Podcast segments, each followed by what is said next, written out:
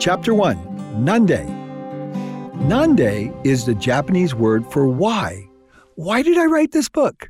First and foremost, I wanted to deepen my own understanding of how the Japanese do life. The idea of coalescing 18 years of learning into one document has great appeal to me. If I can understand the real Nande behind why the Japanese do what they do, it will be easier for me to embrace their extraordinary thinking.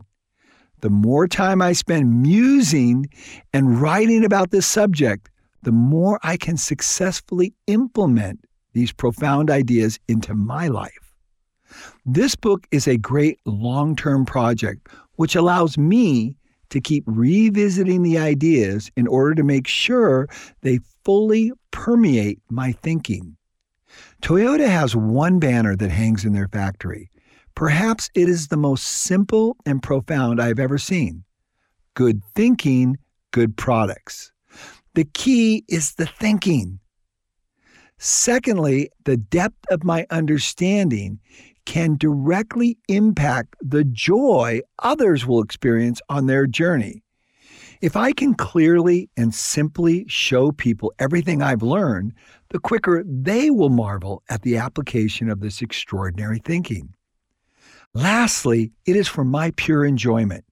I love the Japanese way of thinking, and it is enjoyable for me to be enveloped by it. I have labored very hard to create a Japanese garden at my home. Every time I walk through and nurture its existence, I feel pleasure and joy. In the very same way, this book, if you will, is a walk through my Japanese garden of understanding good thinking. So what's in it for you? Why should you read this book? If you're interested in learning about one of the most sophisticated and thoughtful cultures in modern history, this book could interest you. If you find yourself in a situation of limited resources and you want to discover a way forward and prevail in spite of your limitations, this book could provide valuable insight into how the Japanese did exactly that. If you want to learn about a culture that has screwed up in dramatic fashion and then learn from their mistakes, this could be of interest to you.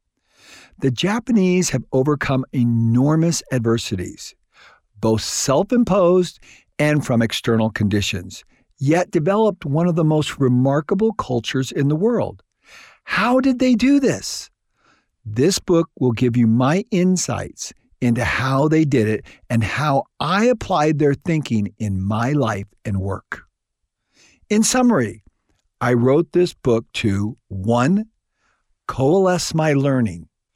2. Experience the pure enjoyment that comes from enlightenment. 3. To say thank you to the Japanese culture for all they have taught me. The one thing, pure joy, Sugoi. Shibata Shi.